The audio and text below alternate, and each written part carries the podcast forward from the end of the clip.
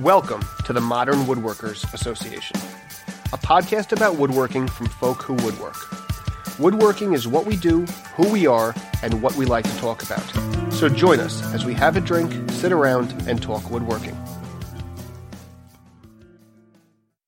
Hello, and thanks for joining us at the Modern Woodworkers Association. Uh, this is Dyami.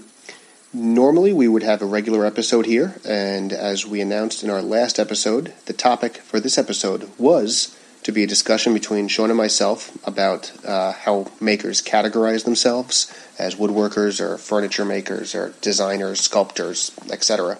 Uh, I still think that's going to be a great discussion, but because of some scheduling issues, uh, especially on my part, uh, we've not been able to record that episode yet. So we wanted to make sure we had an episode to put out. So what I present here is a conversation I had a few months ago with Dan Waite of Woodbridge Workshop. If you don't know Dan, he's a great furniture maker. You can see him at woodbridgeworkshop.com. You can find him on Twitter at woodbridgeshop uh, and follow him on Instagram. He's all over the social media. And where I really tuned into Dan's work was when he was building the sculpted rocker along with the Wood Whisperer Guild. So this is an interview I did with him in the late summer, early fall about his uh, work through the sculpted rocker. And he had never made a piece like that before, but he followed along with the guild. And I wanted to talk with somebody who was just following along and learning how to do it as they went. And Dan is certainly that guy. Uh, he makes great pieces. I mean, he's a fantastic woodworker, but he had never made a piece like this. So it was a bit of self discovery. So I hope you enjoy this conversation with Dan Waite of Woodbridge Shop. And uh, please check him out on the interwebs. All right, say something, Dan. Yeah. Okay, I'm I Okay. got recording pretty good. Sounds good. So how you doing? Uh, pretty good. Pretty good. I wanted to thank you for giving me the chance to, uh, you know, talk through the build with you. Oh, no problem. No problem. I'm uh, I'm excited to talk about it. Yeah, yeah. I was, uh, you know, I, I, I sort of put this off for a little while. I actually built, uh, I bought all the plans for the low back uh, dining room chair, Uh-huh. actually, and I figured that would be a good segue to get myself into doing the rocker down the road. And you know, I bought the plans and I put them up on the shelf, and they sat there and sat there and sat there. And you know, that was a year and a half ago, and I've done many a project between then and now. And uh, honestly, if uh, you know Mark and the whole guild thing didn't happen, uh, and you know, if he didn't decide to do that, it'd probably still be up on the shelf. Uh, but needless to say, you know, I'm doing the rocker, and I haven't touched the low back dining room chair yet. So Well, I know exactly what you mean. I actually I have both the low back chair and the rocker sets from uh, from Charles Brock. yep, And I- yep, I picked them up probably two years ago, maybe three at Woodworking America. Okay. You and did the package buy. Yeah, exactly. It was Yep. it was for what it was. It was pretty cheap, and I picked them up. And I didn't have the intention of building them, uh, you know, in the immediate future when I bought them. But Sure. I knew I wanted to make them at some point. And I figured that was a good time to get them. And um, you know, you're at a woodworking conference, everyone's getting everything, so why not? Yeah, oh, Uh, absolutely. But I uh, just, you know, I kept seeing the low back, and I said, well, you know, that certainly looks complicated, but that rocker's a, a beast of another kind. yeah, So, you know, I'll, I'll sort of step my way into it. But, you know, I, I'm I'm definitely a fan of Mark's videos. I think he does a, a great job of sort of, you know, breaking it down into steps. And, you know, I made a comment to you before about how, you know, I ignore the other 35 steps. In all honesty, if I hadn't sort of done a build along with the guild as it was happening, I mean, I'm a little bit delayed, obviously, but you know, if I saw all the steps just laid out in front of me, it'd probably Mhm. be a little bit more difficult to convince myself to get started because, you know, I, uh, I'm more of a spontaneous builder sort of person. I don't mind getting into complex builds, but I don't want to think about how painful they're going to be. I I absolutely understand. Um, I haven't. While I've watched many of the other guild builds, um, I'll, I'll admit that I haven't watched any of this build yet because um, I wanted to take myself through the Charles Brock plans first. sure. So I've actually I've read the book that he has that's part of the kit, Yep. and I'm about three quarters of the way through his videos on the rocker. Okay. And my understanding was that with Charles's kit, um, it left a little bit of the finessing out, but that's because it crunches it down to you know whatever it is, a sixty-page book and an hour and a half DVD. yep. Yep. Um, so he actually has a separate DVD that he came out with later that's about kind of the flaring and the shaping and the, the finished part part of that. sure. um, yeah. So and that's that's sort of like the addendum on the dining the low back video. Okay. if you've seen that one, he just added one extra chapter, sort of to speak to that point, but you could tell it's kind of sort of an add-on after the fact. Right, right. Um, but I figured since I had it, and I know that on some level that's what Mark is using to go off of, I Yeah. figured why not? You know, I'll start with that and go through it. So I have patiently downloaded all of the the guild videos to the tablet I watch them on. So I'm ready to go, but I wanted to do them in order. But I can only imagine that they're going to be, you know, very clear and straightforward. And Mark's going to have, I'm just taking a wild guess here, but 10, 12, 14 hours worth of video for this thing? I I um, I, I hasten to take a guess at how many you know actual hours I've watched because you know it, it's it's a good thing and a bad thing. The bad thing is you know I what I'll end up doing is you know I have I have my phone out there listening to music and I've got my iPad out there sitting there watching the video in real time. You know, play a little, stop a little, play a little, stop a little. And then, Okay. you know, okay, I get the idea. This is roughly what I'm going to be doing. Then I kind of go from there. And, you know, sometimes there's, I'll actually, I'll be listening to it and I stop looking. And, you know, every so often there will be like a comment of, hey, you know, this is the, you know, I said this, I meant that, but it's, you know, printed at the bottom. So then I was like, oh, I got to, then I double back. And, and so there's, there's been a little stopping and starting. But, you know, one of the great things that, that Mark did is, you know, you mentioned obviously he's pulling a lot of this from the, from Brock, but uh, you know there were a couple ideas uh, towards the end about you know the way the actual rockers are going to settle up uh, into the base of the legs of the chair that Mhm. came from uh, um, Scott Morrison. Uh, yeah, I know Scott. yep.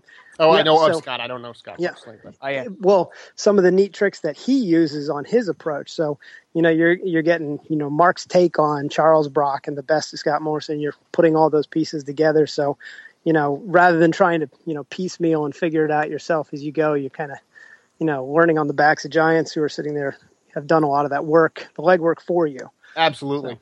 And it's nice that Mark's doing that because I'm finding myself in a little bit of information overload between looking at the way Charles does it and the way Mark does it. And I've spoken extensively with Paul Lemiski up at Canadian Woodworks. I don't know if you know Okay. him. Oh, Um, well, I've followed him for, for quite a long time. Okay. you know the bar stools that he's done and you know I obviously don't know him at all but i mean Yeah. just the work that he's done and i mean it's exceptional he, even the lumber that he's able to just utilize on Yeah, a regular oh, basis is impressive It's it's crazy the lumber he gets, but he does all of his shaping, um, all of his shaping and sanding with power tools.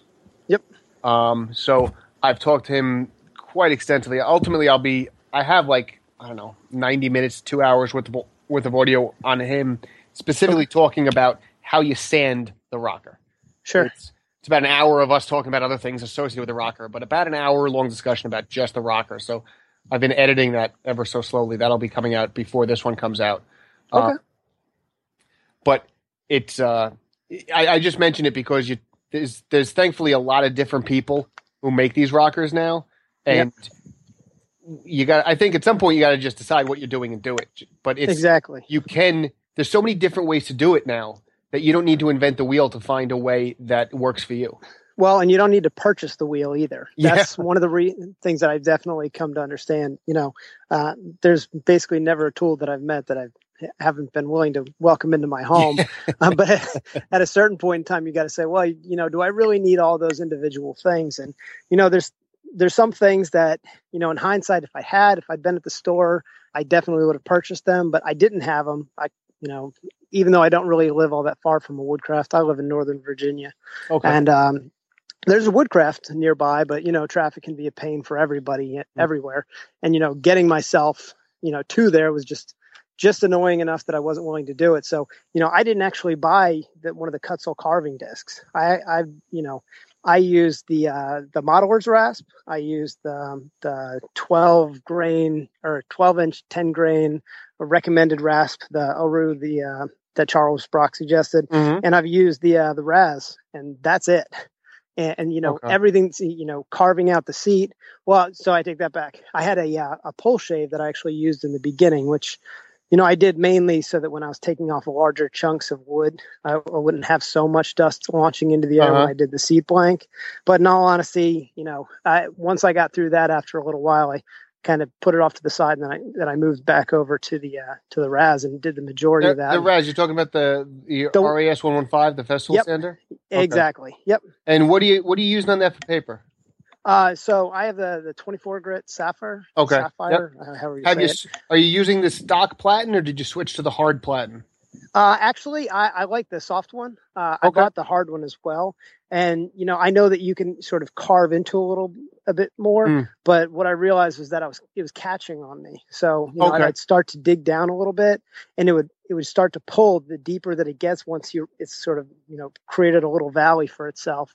And then I sort of rose up over top of the sides once and I had to bring the entire thing down, not by much, but just, Just enough, enough. To, to get that thing gone again. And after that, I said, you know, I'm going to put the other one back in because since it adapts a little bit more, even if, you know, it starts to pull a little bit, it's not going to, you know, pull you off to the left. Right. You know, I'm right handed. So, you know, it wants to go left on the hard pad because it just wants to race off, especially if you're sort of doing that down push angle. Yeah. Um, Oh, it's But- it's a it's a very aggressive tool. I would oh, yeah. I would argue it's more aggressive than some of the cut tools.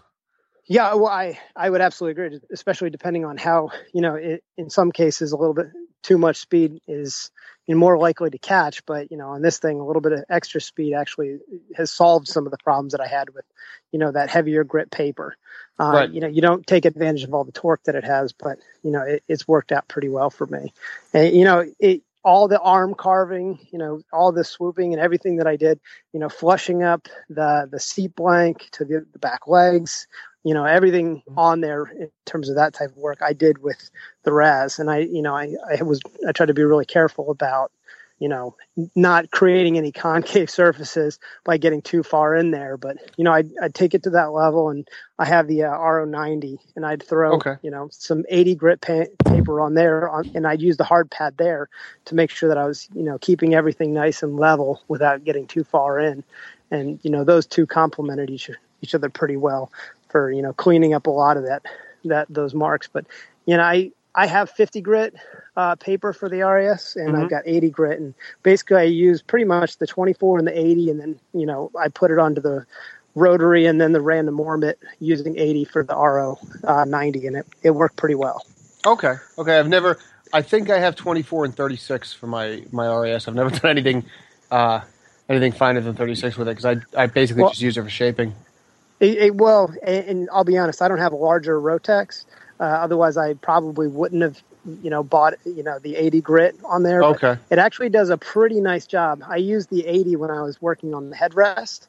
Okay. Um, because it, it does a really good job of allowing me to sort of round around the corners of the legs, uh, the top of the legs, and you know get everything to to work just right. Because you know if you're trying to keep that line that sort of extends off the top um, down onto the back of the headrest, you know anything below 80, and, and you put yourself in the position of you know just chewing that thing right away, and then to bring Yeah. that back, you'd have to really drop the headrest down, you know, even more substantially than you did.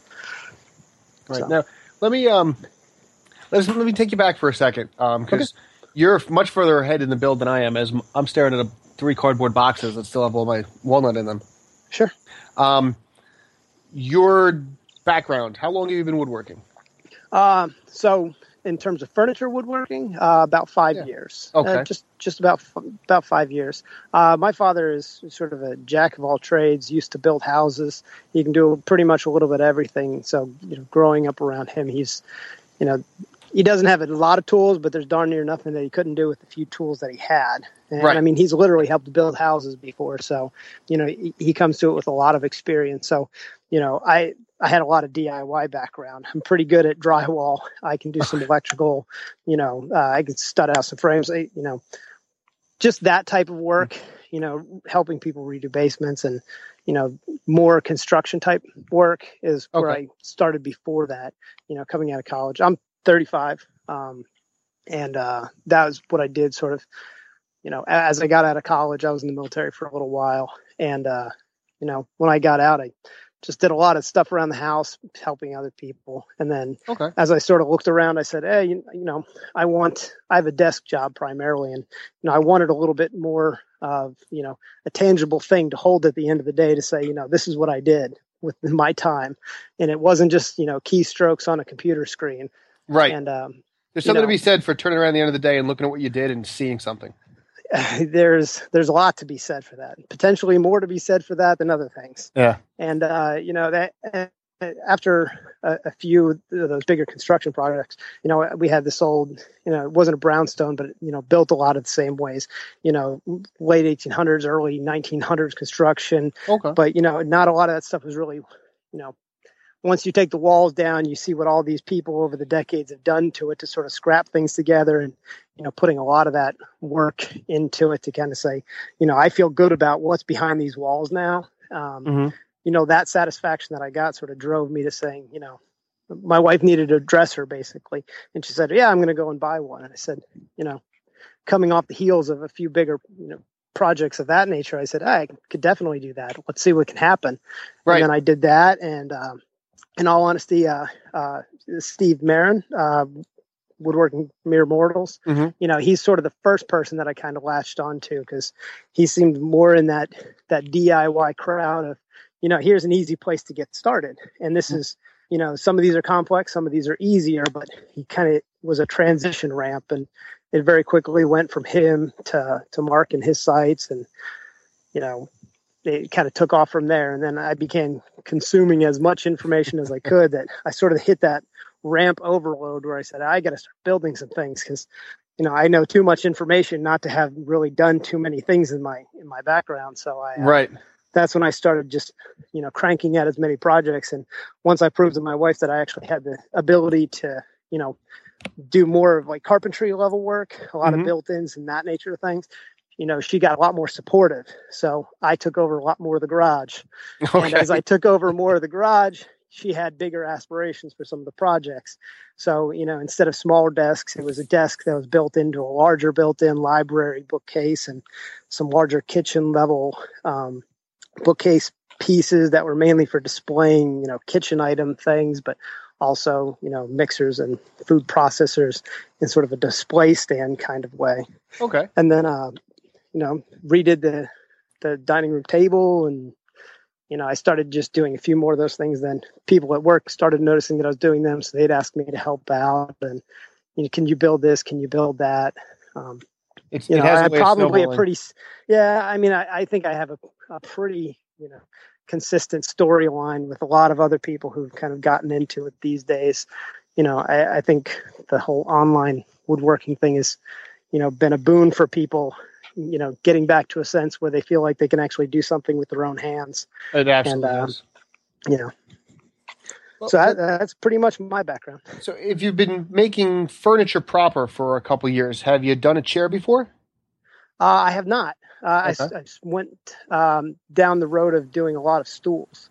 Oh, okay. Um, and so uh, a lot of smaller ones, but I started off, you know, very first one I did was, you know, construction lumber two by fours that were, you know, kicked at 15 degree angles, tenon into the top of a flat board. And then from there it became, you know, significantly more complicated ones where you have compounding angles. And I started doing some compounding dovetails. And then I started doing, you know, more of the, uh, um, uh, uh, his name, uh, David Marks style, like the large dovetail uh, stool. Okay. Uh, that style. I did a smaller version of it. You know, I figured if I can do the skill of the concept, you know, it doesn't have to necessarily be as large because, you know, I was building them for my kids. So right. they have, you know, exaggerated dovetails and, you know, sculpted top and curved legs. Uh, but, you know, they're only 18 to 24 inches tall. Okay. And with uh, little and kids, then, stools of that size are incredibly important. Yeah. It, yep. Yep. When, you know, once one has them, then the, the other one has to have them, and then you know they want you to be down on that same level. So then the parents have them, but they have to be you know low enough but not too low. And so I did an, sort of an Asian inspired one where um, it kind of has a sort of a, a you know a compound pagoda sort of look to it. Uh, okay. I took a few ideas from different people. So you know seating type of things I've, I've done in the past, uh, but this is the first you know true chair build that I've actually done. It, it, sounds like you've done some shaping and sculpting on those pieces, but you have have yep. you gotten into shaping and sculpting sculpt, sculpting a lot? Uh, I, have definitely started to, uh, mainly on smaller pieces. So, you know, a, for me, you know, translating some of those um, the, the size measurements for comfort has been definitely a little bit of a learning process. You know, you make too many quick turns on something, you know, on a larger scale, and you're going to start having some problems. They're not necessarily going to be comfortable. Um, so th- this chair has definitely been a- an education, and you know, don't get too carried away. Soft lines over longer distances are just as good as, you know, it, technically correct but not comfortable at all sort of feature. So as I was sort of shaping my chair down, I actually created a few versions while it was thicker. So, you know, my arms were thicker right off the start. Okay. And I sort of worked my way down through various types of shapes um, until I got significantly thinner and a lot closer to basically what Mark was going for and, and, sort of suggesting would be an ultimately a good goal. But I wanted to use that as an opportunity to say, well, you know, if I were just to do it without any instruction, you know, how would my arms turn out? And okay. you know, I had a lot of fun kind of going through how that worked because when you do the arms, there's only two points that matter in the slightest. You know, the point where it connects to the front leg and the point where it connects to the back leg. Yep. Other than that, you basically have a large brick of do whatever you want. Right. And uh, I, I, try to take that opportunity to sort of, you know, if you have the time and the, the willingness to kind of waste a bit of it, um, I, I, highly recommend that to anybody because mm. you know obviously when you clamp it down you're not going to be able to you know get a full feel for it but you can sort of see you know how people end up at that type of a of a design and you know why that that's more comfortable than probably the 75 other versions that you sort of walked your way through where you might have swooped a little bit harder to the left and then you sit down you realize it's poking you in the forearm that happened mm-hmm. okay so um, you know i it, I mean, for me, this whole thing has been a, a, a just a great learning process Did, to kind of see how these things go. I, have gotten pretty good at square, but you know, the, the, compounding aspect of all these curves has been a yeah curves. I at some point, I personally find curves a touch more forgiving, but that's curves on a simpler scale. There's so many yes. pieces that have to fit together here that. Yep. Um, I don't know if it'd be well, even with a, a chair like this is so complicated. Even if it was square, there'd be a lot to come together. Um, I mean, when you but, sit back and look at those back legs, uh, when you're starting to get to that point, and you realize, you know, the bottom piece has to be kicked at this, you know, rotated inward, angled at this, you know, elevation angle. It has to be, you know, facing off of this other, you know, angle once it comes forward so that the seat can match up. The arms are going to be slightly different than that. The headrest has to be kicked in, but also rotated back. I mean, those ba- those back legs are a, pretty impressive feat for, you know, obviously the guy who came up with this. Mm. So, you know, that's it, when you stand back and you just look at that one piece of wood, you know, beyond that first statement that you say to yourself of, "Wow, I hope I hope I don't mess that up," because man, that's going to take a while to rebuild. But you know, it, it's just it's it's pretty impressive. To to talk about the legs and even to go back to the arms for a second, did you have uh, sure? Was it difficult to keep them uh, symmetrical? You know, when you're shaping one, do you find it you find it hard to bring the other one into a similar shape? Uh, I'll be honest, you know, the biggest problem that I had with the arms um, was keeping them in the because um, basically when, when you build the arms, it you in, in theory it should be absolutely the easiest possible thing uh, because you basically have two cuts. Uh, one is you know the angle where you're going to slightly um, undercut it so that the the board sits slopes downward towards the front, but uh-huh. then it also has to be cut in such a way that the back is angled to nicely meet up with the uh, the piece that comes off the back leg. Uh, you know, so that they they sit nice and flush together. So it should really only be two pieces, but you know, getting that thing to clamp in a position that it holds itself square so that you can, you know, mark out the piece because you can't actually back it in and then and mark the correct angle. So you sort of have to creep up on it, creep up on it. And as you start to set the piece, if it moves slightly, you overcut, you start to have a few issues where it's just, you know, it, it's a little bit challenging. And then you that problem can sort of double back on itself when you start doing the glue up because, mm-hmm. you know, it's it is critically important that the um, the rear leg joints when you're putting those things together. And for everybody who's not, you know, obviously, you know, an expert at this, that if it's like mine, their their first true chair in this capacity for sure.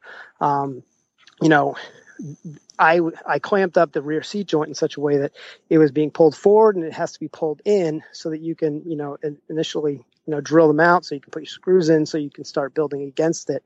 But if you don't have it clamped exactly as it's going to continue to be clamped over the entire duration of the chair. Mhm. When you glue it up later, that slight variation can cause, you know, a compounding effect. So you start gluing Okay. the arms in towards the end, and if the legs have pulled slightly when you when you glued up the legs, you know, permanently, you know, that effect can, you know, you can try to over tighten it, but you know, by the time that you've shaped it and you're actually gluing this thing together, you don't really have a lot of clamping surface to get too much extra. So you want it to be almost dead flush and just right without any glue or any clamps, even at the end once the back leg is in position. So, you know, you have to, you know, every step has to really be meticulous the whole way through. So, you know, and if you, you know, you start to shape something, don't double back on yourself and say, well, you know, I, and this was the problem that I had. So, you know, I watched the videos and I saw mm-hmm. the way that Mark has was able to get it pretty darn close to flush on that rear leg joint. And, you know, if you could fit, you know, a 64th or just a tiny little sliver of something in there, if that's what's there up front, then as you build towards the arms and you have the arms done, you should really just leave the arms as they are when you or the leg the rear leg as it was when you were building it because I actually doubled back and said, "Well, you know, I think I can get that little extra bit and I can get that rear leg dead flush." Well, I did it after I'd already cut for the arms. And by doing so, I corrected the rear seat joint, which was only off by just a hair, Mm-hmm. but that hair then showed up in the arm joint when I glued it up later. Right. And so, you know, these are, I mean, it's sort of the obvious thing. You can't cut something, it's going to have an effect later. But when you have all these compounding angles and you've, you know, sculpted these things, places where, in, in other situations where you're doing a lot more square work, you could, you know, clamp that correction back into place.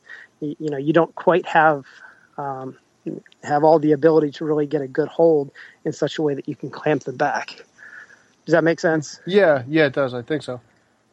So, Um, well, I mean, basically, it, the the front of the the arms it comes to basically a point. So Mark comes up with a nice little jig to sort of grab it and pull it back, so you can flush that arm joint back up. But you know, depending on how much of a point that you put on there, and you know the clamps and the equipment that you have to really hold that in place. Um, I my bench only have access on one side, so you know, basically, I was I was doing this on the floor, so I had the uh, the legs, the front legs clamped on uh, both sides, where you know I had clamps pulling the arms down onto the front legs, but then I also had them pulling from the arms back to the to the rear leg, so it's Okay. pulling it down and then back at the exact same time. And, right, um, because that's the two points where it connects. One one pushes Exactly. down and one So, pushes back. you know, it- you know, Mark was able to do it on his bench, so he had a little bit better of an angle when he was sitting there trying to adjust against that, a little bit better of a surface to really make sure that everything was exactly flushed the way that it was. And um, it, there's definitely a value, you know, to having a good clamping situation when Mm. you're when you're finally putting those things together. So, Now doing uh, that, that's that all gets clamped up with F style clamps. uh, so I use parallel clamps. Okay. uh, mainly because the the top of my arm where it connected on the front legs was just nice and flat and the bottom was nice and flat. And so it you know it seemed like it would it, it work out pretty well. Uh, because it's basically a turned leg uh, you know you could definitely use an f style clamp and that might actually give you a little bit uh, more ability. Now on pulling it back that was where I, I i had a bit of a problem because you know you definitely have to make the jig that he that he came up with because that's the only way that you're really going to grab the front and pull it back in. Um, okay. But because of you know the fact that I was using the parallel clamps in the front and the jig took up a certain amount of space, I had a little bit of trouble getting the the two sets of clamps not to overlap on each other as you're pulling the one back and the other one around because you you don't really go through the middle. It, it when I did that, it was actually pulling the arms inward. So you want to have the clamps on the outside of the arms uh, as you're pulling it back to keep them nice and even at, to the back of the chair. And that was, I think, just an artifact of the way that I have my arms sculpted, where they sort of curve inward. When you do that, it, it Mhm. makes it a little bit harder to get a flat surface in the back and the front to pull together to, because Okay. the jig just wants to slide a little bit in each time. And when you do that, you know, it can cause a little gap on the outside of the rear seat leg because it's trying to pull the arm almost, you know, inward. Right. So, and I'm assuming that's an, a bit of an extreme example, but there's no glue joint on this chair where things just simply fit together, right? You're kind of fighting them and um, and twisting oh, yeah. them together to, to get the whole thing. Absolutely, but you know, um, they, obviously it, it's a it's a compliment to Mark and sort of a, an evaluation point to judge yourself against when you when you watch the videos. He he did he did a pretty good job on his chair. So as you're watching these joints come together, you know they're they're pretty close to flush on on his on his chair. So you know as I'm sitting there trying to you know get all these things to match up as closely as I can, uh, you know I, I think I came pretty close on a lot of them.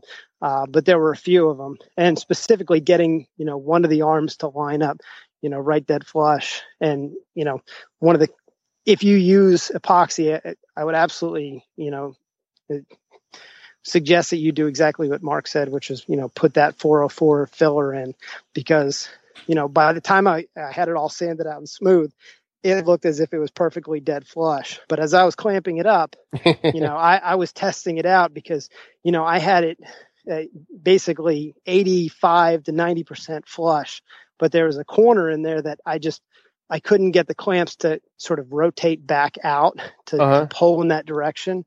But the epoxy held it pretty well. And then, you know, the, the screw was sort of after the fact, but I think the screw had actually helped flush it up as I was building the chair out. Okay. Um, and then so because he suggests that you don't use the screws until after the epoxy's hardened, I wasn't able to necessarily correct. You know, it, it didn't self correct. So I tried to clamp to correct that little point where it was pulling away. And uh, at the end of the day, I'm pretty sure that it was actually the epoxy that really fixed that one small corner on that right side on the arm. Um, I'm not so sure uh, that it's actually as flush as it appears to be right now. Mm-hmm.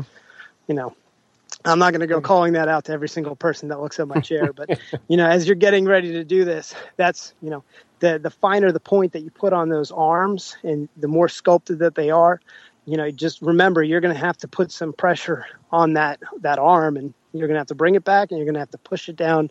You're going to have to do all four at the same time in such a way that you're not rotating it. And you know, Mark's point is it's more important to get it glued in position than it is to get it screwed up to that position at that time. Mm. So, um, you know, if if the screws were helping you without you realizing it, you'll figure it out right there in the end when you start gluing it up and things aren't exactly where you thought that they were uh, because you know I even did a dry run. You know, I threw the screw in there, assuming that that would be an accurate representative sample of what it would look like once I had it all glued and you know pulled back. But there were definitely uh, a couple smaller spots. But yeah, okay. I mean that that you know there were a couple points in this chair where I definitely said, you know, if I were to do it again, I would do a couple things differently. And uh, one of them had to do with, you know, the way that I did those arms in the very first place. I tried to make them perfectly flush without any extra on the rear. Oh, I mean, okay. even if you're talking like a thou or two,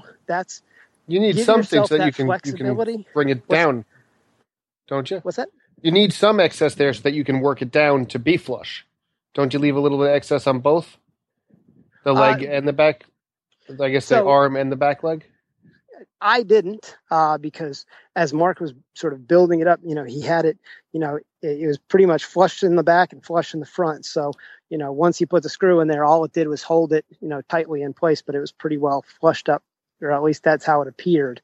Mm-hmm. Um, and the front was fine being flush because, you know, you can set the dowel in there to hold it in place so that you know exactly how, you know, the front, how it's going to sit so that you can you know, even before you're even sculpting it, even when it's a nice big block of wood, as soon as you drill it out, you can throw the dowel in there and you know exactly how it's going to sit relative to the back, or okay. at least you think it's going to be right there. But when you trim the back initially, don't try for flush. That's what I would suggest because you can have a little bit of wiggle room um, when you're you know screwing it together without having a longer impact it's better to have a problem where it's pushing forward by a tiny bit on the front of the chair then realize that you're trying to pull the back of the chair up by even a thousand or two when you're doing the glue up because that's more challenging than it is to have a little bit of extra and have it sit tight.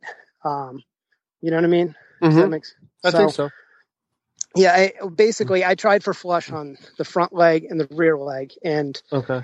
I would have given anything for about two thousandths more on the rear, so that it, I potentially could have clamped, you know, in that farther corner, even if it meant just slightly, you know, adjusting it outward because it was just a little bit too short. Because I tried to make it dead flush, and then I adjusted uh, the base by just a tiny bit where it actually met the seat, and I, I sort of created a, a bit of an issue.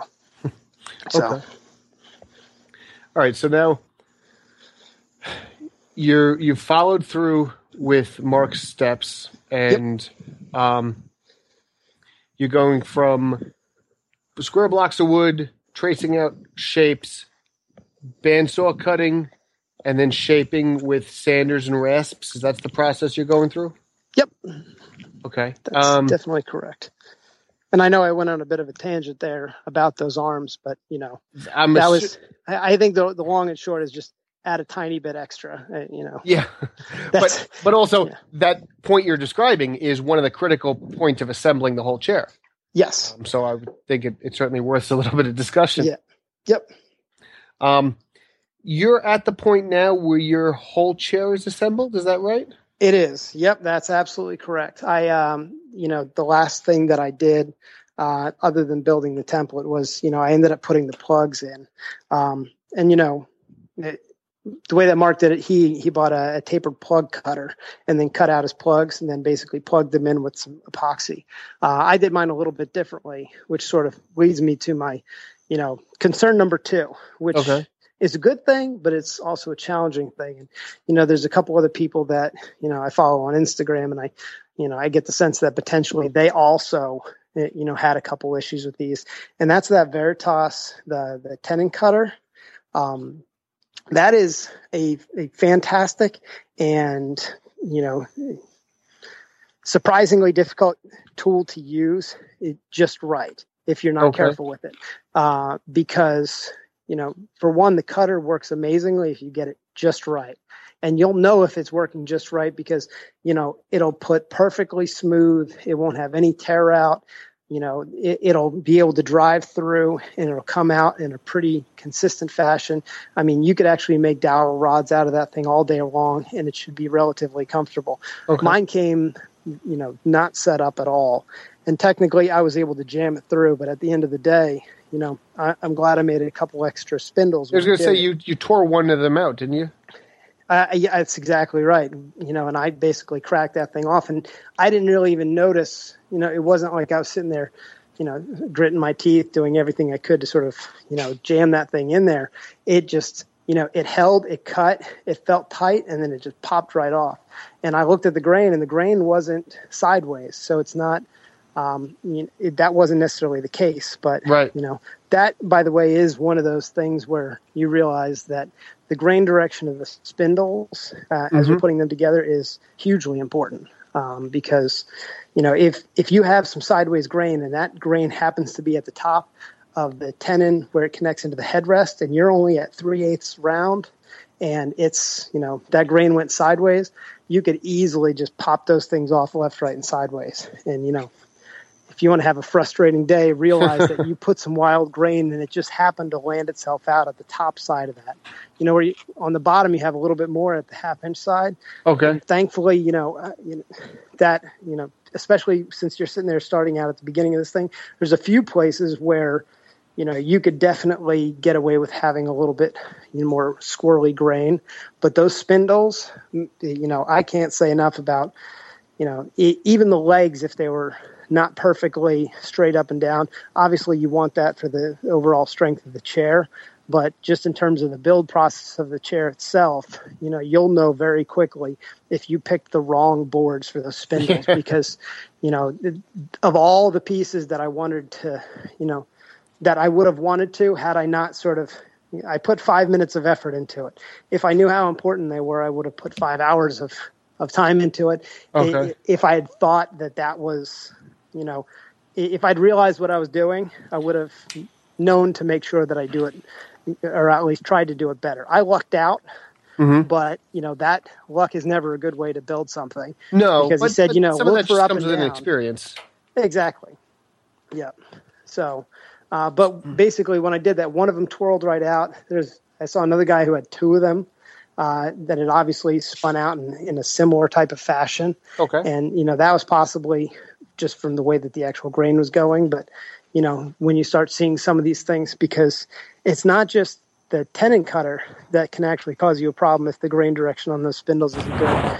You don't realize until the end that when you're putting, uh, not all the way at the end, but when you build those spindles, hmm I had this understanding or sense, uh, which has turned out to be mistaken, that your spindles would nicely line up with the openings of the headrest.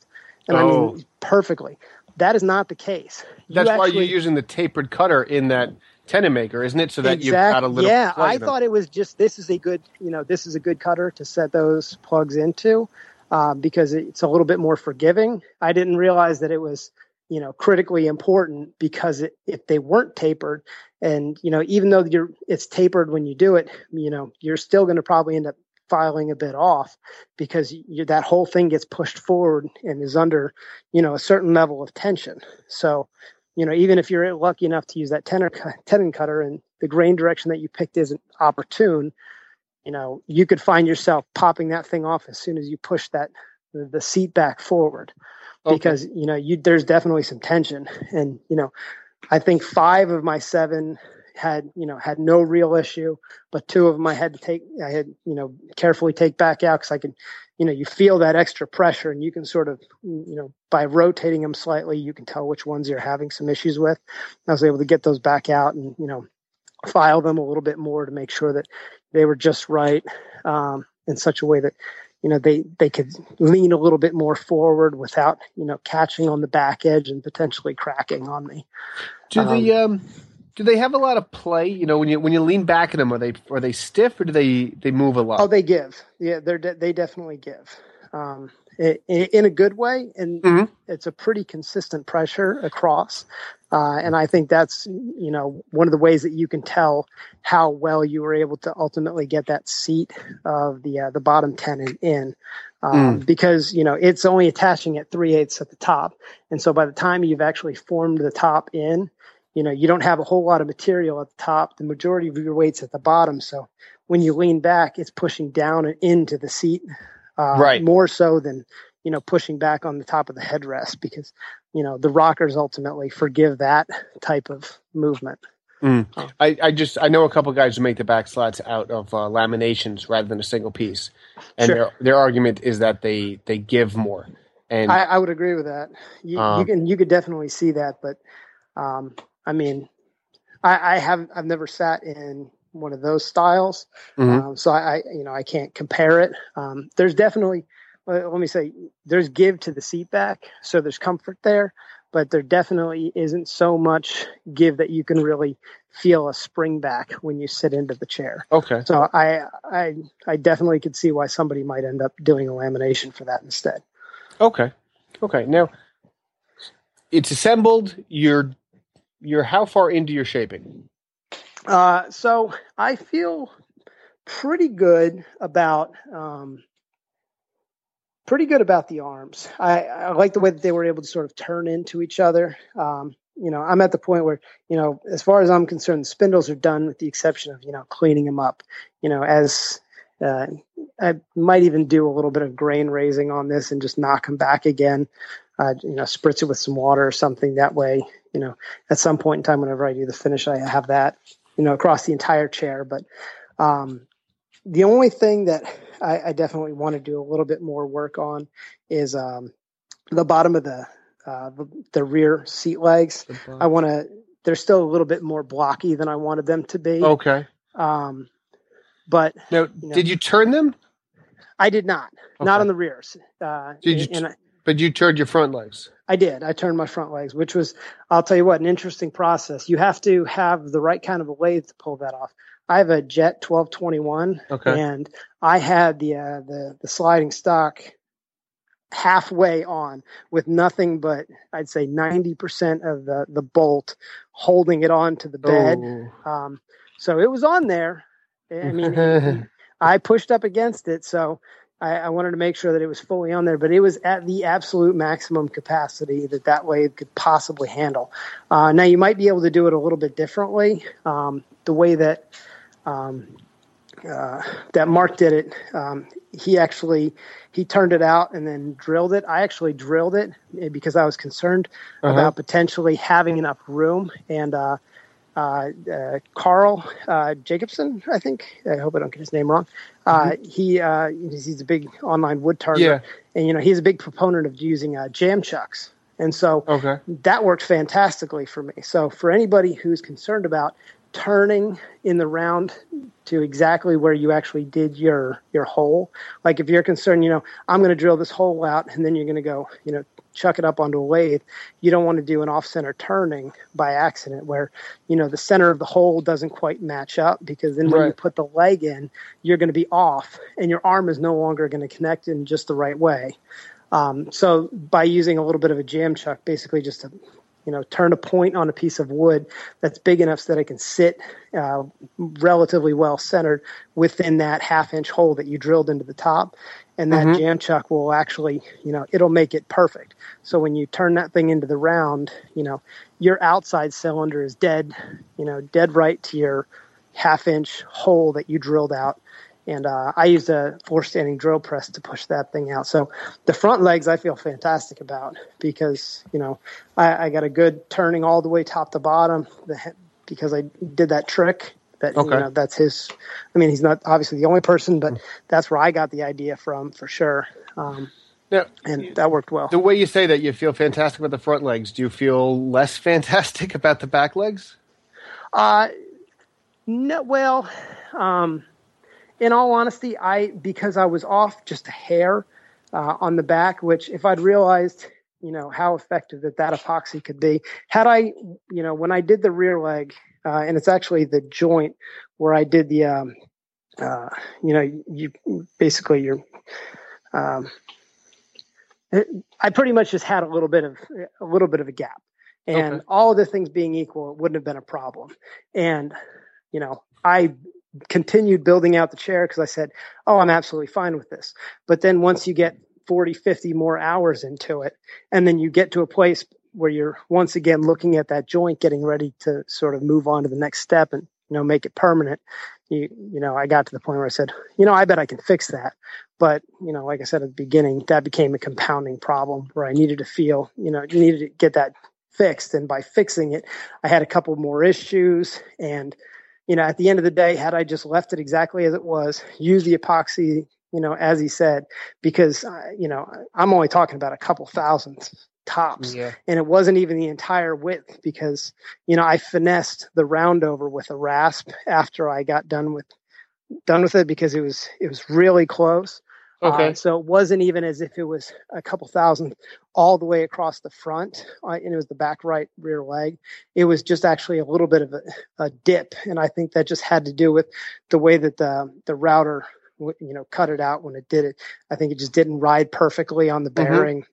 And so it just had a little bit of just a tiny bit more, and you know, it, you try to be a perfectionist when you're working on something like this, and sometimes it can actually be a little bit more problematic. So while my front legs, you know, I drilled them out perfect, they went in the round perfect. They set dead flush perfect into the uh, into the front joint. And, you know, I had zero issues with that with those whatsoever because I tried to fix one thing that, in all honesty, epoxy would have made disappear. Yeah. And I would have had none of those other issues had I just let it go. Um, I haven't because I went back and I tried to re-round it slightly. Oh. The seat slat, the seat uh, sat, the, the, rear leg sat slightly forward. Okay. Uh, once, because you know the top of the leg is much higher, so even that tiny little bit caused the entire top to sit slightly forward, which meant that the arm, which was flush, is now has a slight gap on it for, because you know that compounded, and, and you know there you go. So, you know, I felt better about the front simply because it was right from the start. And at the end of the day, I corrected the rear leg, but it was, it was a constant process to get it back to fixed. Right. So, you know, what I ended up having to do is, you know, adjust the way that the arm was sitting, adjust the way that the joint sat. I mean, I just a whole host of problems that, added an entire day's worth of work, you know, in the end. And so, you know, when I say which ones do I feel better about? Well, the ones I got right in the first try. that I can appreciate. Now, yeah. You say a day's work. How many days into this are you? How many hours do you have into the chair so far? You know, uh, I'd say I've committed at least six or seven full, solid 10 hour days and, you know, more three to four hour, you know, days than I, I could probably count. I'd say at least on the order of, you know, 15, maybe 20 days of, you know, four hour days. Uh, so I, I'm easily at 100, maybe 105 or so, I'd say total. And I still have to do, you know, the glue up of the, the rocker laminations, but, oh, you know, okay. had, um, and that's the sort of the last piece that I have to do right now is, you know, I've got the template piece all cut out and, um, you know, I've got everything ready to go to slice it up and run it through the bands or the drum sander. I've got that ready to go. Um, but I, you know, obviously you have to do the laminations one at a time. Then you have to do the final lamination of the connecting piece to the to the actual rocker bed itself. Um, so, yeah. Right, but at this point, I have to believe that the uh, the rails, while while not easy per se, are dramatically simpler than some of the other pieces you've done, like joining the arms to the back and the front at the same time. Yeah, um, yeah. Well, yeah, I would agree with that. Yeah. Well, and you know, and that kind of got to the the point of, you know, those pieces are challenging because you're sort of you're making one leg piece at a time and then you're making you know the seat blank and they're all individually made that you know you put together and one relies on the last. But you know once you start putting clamping forces and everything they all compound against each other. The good thing that i'm hoping for with the rocker is that you know it, that's you know two points of connection in one individual piece that's based off a template that I, you know I feel pretty good about um, and I've checked that thing over a few times so I, I, have a good arc from you know point A to point B um, so I, you know I, I, feel pretty good about how that should all go okay um, and once you get them on what do you uh, what do you plan to sand up to and how do you plan to sand it well, actually, I, uh, you know, that's a great question. Hold on a second. I, okay. I just, uh, let me, because I just ordered it. Don't want to actually get this part. There's a, uh, a double-sided pad set that I purchased. You know, so uh, I'm going to machine sand up to 400 using okay. the RO90. Uh, I mean, that's kind of the easy, obvious choice for me because you know, it, and I'll you even use the I have the interface pad, mm-hmm. so I figured that should do a now, pretty good job. When you're to, to talk about the R90 for a minute, will you sand the whole thing in Rotex mode, or will you put it into random orbit mode? Uh, I'll put the put. I'll actually do both. Um, all the way up to about uh, I think two. Yeah, so up to about 220, I'll do a Rotex, and then I'll follow that Rotex up with um, the uh, um, putting it in random orbit you know, mode. On the narrow pieces, when you're getting a little contact and it's in random orbit, you store the pad. How do you deal with that?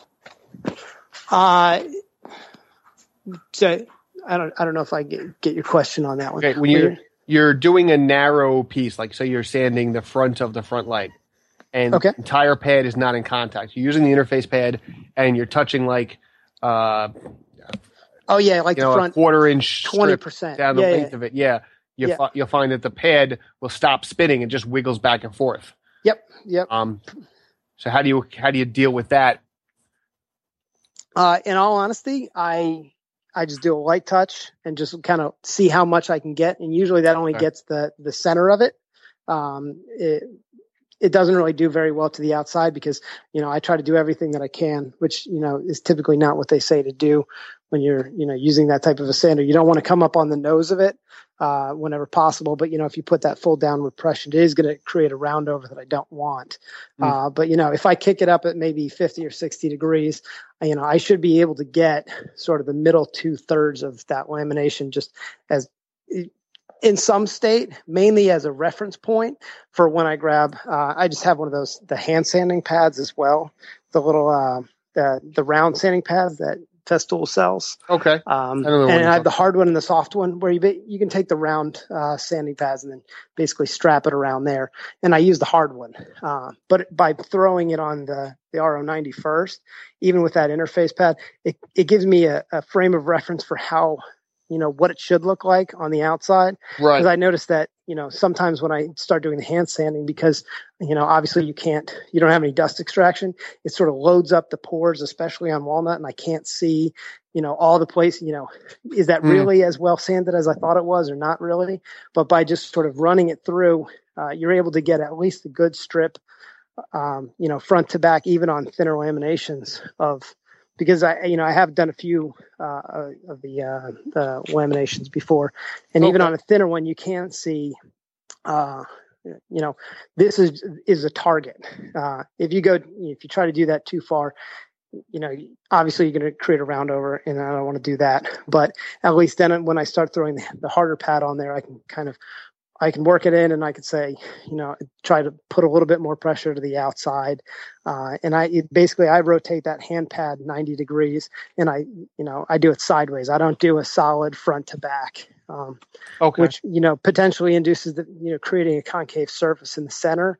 Uh, but then when you come back later and do just a couple swipes, you know, parallel rather than perpendicular with that hard pad, and it'll knock that tiny little bit out. Um, especially if you're not like putting too much downward pressure, and then it, you know it'll smooth it out pretty well. Right, right. Okay, so that's so you'll sand, you'll go through with the RO90 first, and then the rest by hand with Yes. those pads. Yep, yep, okay, yep. and you're saying you you go up to 400 with the RO. What grit do you go up to by hand? Uh, so my goal is to go up to four thousand. Uh, and Okay. I, uh, and that was mainly I bought a set of uh, the they're actually 3M uh, double sided pads. Uh, they're like the little square pads, multicolor set. Mm-hmm. Uh, and you know, basically that's all going to be by hand. And at that point in time, it's such a high grit. I don't, you know, even though it's, you're basically just holding the pad, you know, my intention isn't to really to go too far. You know, it's sort of at the point of burnishing. Right. Um, but you know, I, I'm I'm gonna there's a uh, I can't there's uh, I'm gonna mess the gentleman's name up. Not Charles Brock, but the uh, the the uh, the master is the masterpiece finish set. Uh, it's that three part finishing. oh, that that's is, is that not um? Is it Charles Brock? Or, I don't know. Brock and makes Maloof it. both have a finish. I, I don't know which one's which. But yeah, that that exact one, that three part rocker finish, uh Uh-huh. that's my intention is is to do that one, and that's Okay. basically sort of an oil base. So you know, the the finer that you can get it, and right. uh, well, you know, you'll need to listen to my talk with Paul Lemiski because he burnishes at 500 grit. okay, at, only at five hundred. Yeah, he sands up to 500. That's as far as he Okay, really? Um, yeah. Okay. After that, well, now this set, just so you know, it's uh it's a five, twelve hundred, two, and four. So okay, so you're not going not- a ton of step. A cut, no, no, no, Oh, no, no. Yeah, What he does after 500, he actually does 500 twice with two different machines, and then what he does after 500, he, he uses a lamb's wool pad. Okay. Goes over it with that, with no um, no buffing compound on it at all. It's a dry pad. And Oh, okay. Goes over it with the dry pad and and calls it done, and then it'll then Okay. his finish on. But Yeah, no, no, this isn't. I mean, norm like if you think sanding through the grits, you're at six, eight thousand, twelve, fifteen, eighteen, two, twenty-five. That no, that's not. It's not. It's not that. Uh, it's just basically, you know. And I only have two pads of each individual grit for the entire chair, so Okay. it's more of a light glazing. Uh, you know, so pretty much, you know, the, the random orbit to to 400 to the extent that I can, and then you know switching over and doing you know by hand uh, brilliant 400, uh, and then after that it's these you know these double pads where it's just trying to take it that extra little bit. So at the end of the day, I may not necessarily be you know ultimately you know as smooth as deep within the wood as obviously Right. he's doing, uh, but you know at the end of the day, I, I think to the layperson and probably to myself, it'll feel pretty. Pretty good. I, I think I think you're going to be arguably smoother than he is. I, I didn't mean it as a. Um, Oh well, no, but I mean, you know, if you, you know, if you really take it to 500 all the way around in random orbit, it'll probably end up doing that because you know he's working out even some of those 400 scratches.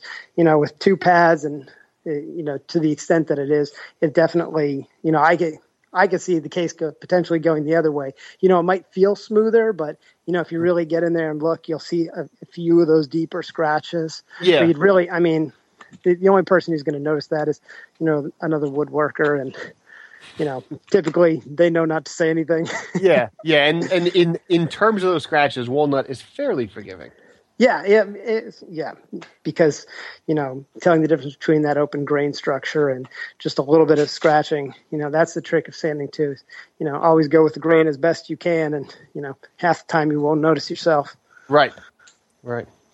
And that is one of the good things. You know, I do have pretty good access to walnut around here. That's not too expensive. Okay. All things considered. Um, all right. Well, let me ask you one more question, and then I'll try to wrap this up. We've been We've been going at it for about an hour now. Um, Sure.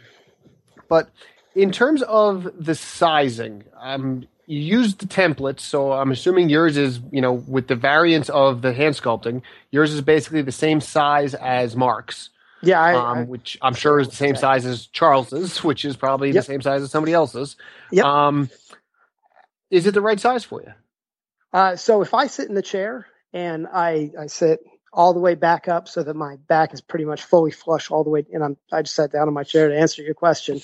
The top of my head is exactly at the top of the headrest. So, you know, it, in terms of the overall width, it, I think the arms are slightly, you know, closer in that I potentially might otherwise do. You know, I'm, I'm about six feet tall, 180 pounds, you know, Okay. not particularly much in any direction. Um, but I, pro- I might have actually flared the arms out just a, a little bit more. And um, that was one of the things that I really liked about the, the low back uh, dining Mm. room chair. Yeah, you see how much flare out quite a bit. Exactly, they flare out quite a bit. And you know, I had all the material in the world to have done that at the time. Uh, but if you, you know, it, and I'll tell you what, the way that Mark walked you through the um, the way that he did the sculpting and the way his use of reference lines, you know, is absolutely fantastic. And you know, I feel like I have very consistent arms. You know, I'd be hard Mhm. pressed to say, you know, this arm is, you know, too far off of that arm, or you know, this one drops down a little, you know, an inch and a half forward of the other one because I didn't realize. No, I mean, I think point to point because you know, just that process really does a good job of making sure that one side is, is consistent with the other side. Right. Um, but that said, you know, if I were to do it again, I would have absolutely positively used, you know, the processes that he he suggests. Just not the exact same shape. Exactly. Um, it, it, and because these arms, they're a bit narrow. And that's one of the other things I, I've seen other people who make them. In fact, I think uh, the Canadian work, woodworking guy, um, he uh, his arms are a little bit flatter and a little bit wider, uh, Okay. especially at the front, right on the nose over the forward um, forward seat, and they Yes. seem just a little bit wider. So these have a little bit more of an arc to them. I mean, they're they still, you know, they're still very comfortable, but I probably would have flared them back at the elbow line, just you know, even half inch, three quarters of an inch.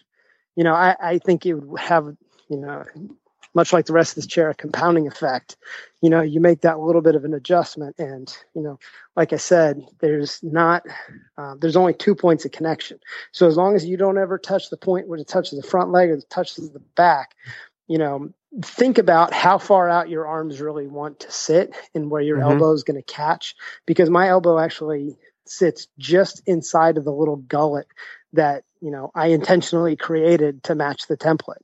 Um, had I made that a little bit wider and set it back, you know, about a half an inch, the actual ball of my elbow would have, you know, caught that, and it wouldn't be sort of sitting right back in that spot when you sit all the way back in the chair.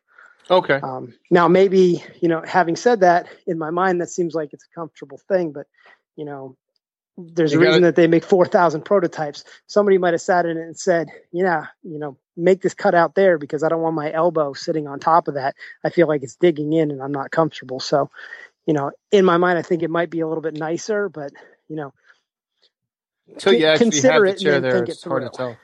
yeah, exactly. And uh, you know, I think you can you know, not that you're necessarily going to make two, but I'll tell you what, by the time you get to the point where I'm at, I know all the different things that I would have done slightly differently and all that- the things that I feel a little bit better about. That gets into my my last question is you're almost done. I'm assuming you're going to finish this before you jump into anything else major. But Yeah. um, yep. will you build a second? Uh, I, in all honesty, this is uh, I have two little kids, um, and this has been a significant time uh, sort of project. You know, I try to do quite a few projects, and I've done some very large built-ins that have taken one fifth the amount of time Yeah. uh, that this individual project has that. taken. Yeah, so you know, size of a project does not equate to the time of a project. Um, but in all honesty, I learned so much from building this, and you know, there's my wife and I, so we've got one now. Well, if we ever want to sit together, know, probably going to need a second, and and that's the other half of it. There's a lot of time that was spent, you know, building good templates and building good bending forms and, you know, doing things that, you know, took on the order of a couple days to, you know, two and a half days just unto themselves to get ready to actually make the part and cut the part. Um, Right. And because you've already got that by the time you're done this project, it's a lot easier to justify doing a second one uh, because you've those those aren't those are going to be non-factors the second time Right. The around. second one will be not only faster, but it'll be cheaper because you've already bought the tools. You- you've got well you've bought the tools and it, you know it, that faster component of you know just the effect of having all these th- these templates done you know i spent four hours yesterday building out the actual bending form uh, you know getting the seat blank just right to how you want to have it you know that takes a little bit of time doing dry runs of cutting out the uh, the leg joint on the table saw uh, in you know mark gives two options one of them is by creating a little bit more of a standardized router jig version, and the other one is on the table saw where you know he, that's the way he did it. He said he felt more comfortable doing it. Isn't And that sta- honest- that's the only way I've ever seen it done? Is on the table saw. Yep. So he actually has a whole nother video. Um, uh, the other gentleman that I, I think he's had helping him in the shop at various other points, I think, uh, came up with a, a router jig basically that, you know, you can build out. It allows you to permanently, well, not permanently, but, you know, clamp it right in place over top of where you want to cut out the grooves for, uh, for the actual joint fixture on the legs. Uh, because, you know, it, it is definitely a bit of a trick when you take those back legs, turn them sideways, and then you know hold it in such a position because the legs are flared upward in both direction, with the exception of where the actual joint is, which is pointed straight down. Mm. Um, and so to cut that joint, you actually have to clamp another board to each end so that it has a stable platform and it doesn't want to tip over because you don't want to be trying to cut you know grooves on the table saw and have the thing tipping left or right. Right. Um, I mean, imagine taking a V and trying to cut the bottom out of a V on a table saw without the this wide V tipping over on you. Um, and so basically, his jig version is, you know, you flip the V upside down, you put a router template on the top, and you clamp it in place, and then you very, you know, carefully and easily, you know, groove it out. Uh, and in all honesty, if I had that jig at the time available to me, I would have, you know, I would have done that. But, you know, for me, I, I just, you know, I have a pretty good, uh, um, uh, table saw sled that I was able to really, you know, clamp this thing to. And I, I felt confident in the fact that it wasn't going to, you know, pitch one way or the other. Okay. Uh, but, you know, it, it, confident enough that I wasn't willing to spend more time to build that one jig just to do that one function. Uh, but you know, had that, you know, had I started to do it and felt slightly off, I could easily see why you'd want to do that because it definitely is a more repeatable way of getting that perfect, you know, sizing, uh, you know, right there from the start, rather than trying to creep up on it and you know, you walk back, you check, and then you walk back to the table saw, you know, slice a little bit more, and then walk back over and you know keep checking it this way. You're, it's almost like uh, uh, the kerf maker. Uh, Imagine a router jig version of that, but the kerf that you're making is the perfect size for the opposing joint on the chair seat. Um, Okay. It's that kind of a concept where you know it's you know you're creating that perfect joint by having the ver- the other size already you know sized out uh, in in it. But uh, you know, for me, I, that was that was one of those things. But you know, looking at all the the individual templates that I have, and you know, there's a couple places.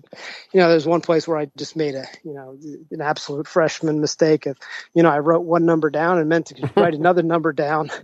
Uh, and it was actually at the very beginning. I uh, the legs are a certain length, and I you know I cut two of them, and I said this is great, and I threw it on the uh, table saw, and I cut the other ones out. And just as I was getting ready to look at it, I, I looked up at my board and I said, okay, this is perfect. You know, they they seat just right, and I hadn't you know I wasn't too far in, but I realized I was a half an inch off. Oh, And so it was simply a matter of I had two numbers next to each other, and I looked once and I cut once instead of looking twice. right. Um, but same.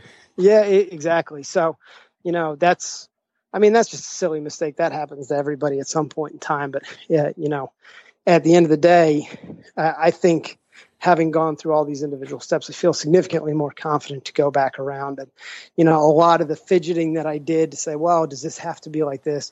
Places where I was really concerned that certain things had to be just right really didn't matter at all. Uh, Right. You know, I'm sitting there trying to hug the line of the middle section of the back leg uh, and concerned that, you know, I went over the line. Well, I'm going to, I'm to grind that thing off completely in, you know, three weeks from now. So who cares? uh, and, um, I mean, and that was really, it is just because this is my, you know, the first time that I've made this particular chair, you know, I can only imagine for the, some of those people who make, you know, a couple dozen of these things, just, you know, how, how good of a routine you could really create, uh, to make these things. Right. Right. So the answer is, uh, yeah, I'm definitely going to make another one, uh, but Just not tomorrow. just not tomorrow. you know, there, I, I've, I'm creating a nice spot to put all these templates in because, you know, I can't justify not doing it. For one, because it was, it was probably one of the most enjoyable things that I've actually made. Um, you know, for anybody who out there who really loves, you know, purchasing tools and, you know, just making things in general, you know, I, I have a two car garage. I filled it up with, you know, things that I love using, like all these great tools. And, you know, rarely is there a project that calls upon almost every single one of them. And hmm. this, you know, I, I, I have a scroll saw that I don't, that I did not use on this project. And that's the only tool in my garage. I mean, Okay. I used the drill press, the lathe, my chop saw, the band saw, the table saw, the I'm about to use the drum sander. I've used the joiner and planer dozens of times. Rasps, chisels, files, hand saws. I mean, if you like using tools and you really, you know, want to be able to, you know, the router table, you know, flex the the opportunity to really get in there and, you know, not just have the tools and you know use them a little bit for this project and a little bit for that but you feel like you're you know full blown in the thick of you know a you know a making experience. And you know that's one of the the greatest things about this chair is you know i know i'm new to the experience. I know there's certain things that i've actually you know had problems with that otherwise you know more experienced individuals might not have.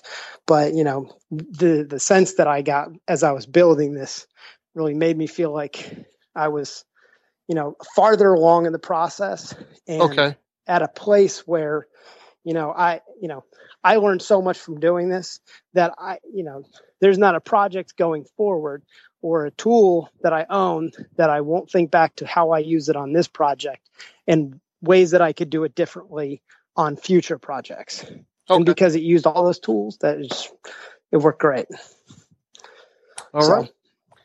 Well, in that uh, in that homage to tools, I think we'll wrap it up. well you know So, um, there it is Dan, I really appreciate your your uh, you sitting down and talking to me and going over this chair. Um, you made me that much more eager to jump into it. Unfortunately, it is other projects that I have commitments to people outside myself for Sure. that's keeping me from it. But um, I certainly can't wait, and I think that uh, it's a good insight to talk to somebody who's not, you know, producing instructional videos on it about how to make the chair. Um, oh yeah i, I you know, mean not that I won't talk to Mark also, but it's it's always nice to talk to somebody who's down in the trenches, actually building it and seeing how it's going. Well, and you know, you can take what I say from the perspective of, you know, someone who knows not much more than what I'm being told.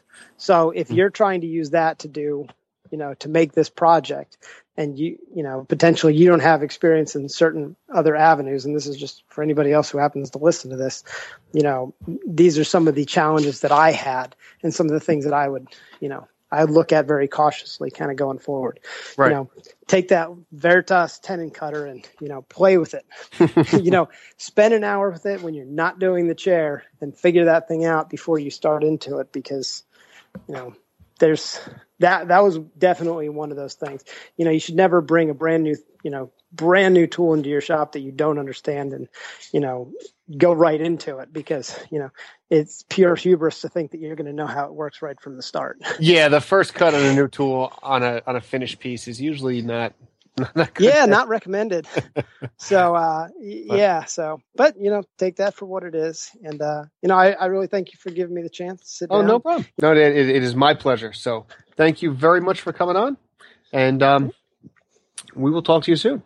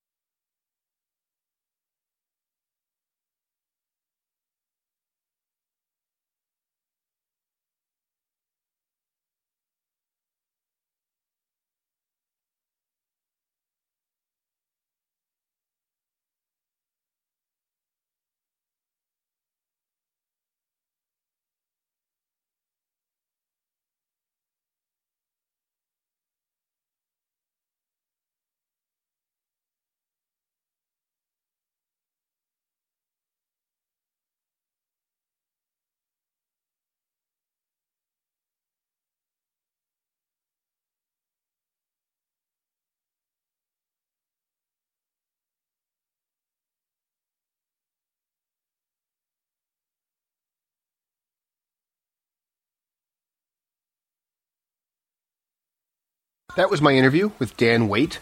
Uh, Dan, I want to thank you again for coming on. It was a pleasure to speak with you and find out about uh, your sculpted rocker and your woodworking in general.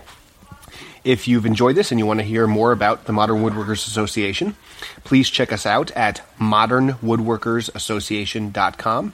Also, I'd encourage you to please spread the word amongst your friends. We don't ask for this often enough, but simple word of mouth propagation of the podcast is a really good way to support us and a very effective means of spreading the word. So thank you for listening and stay safe in your shop.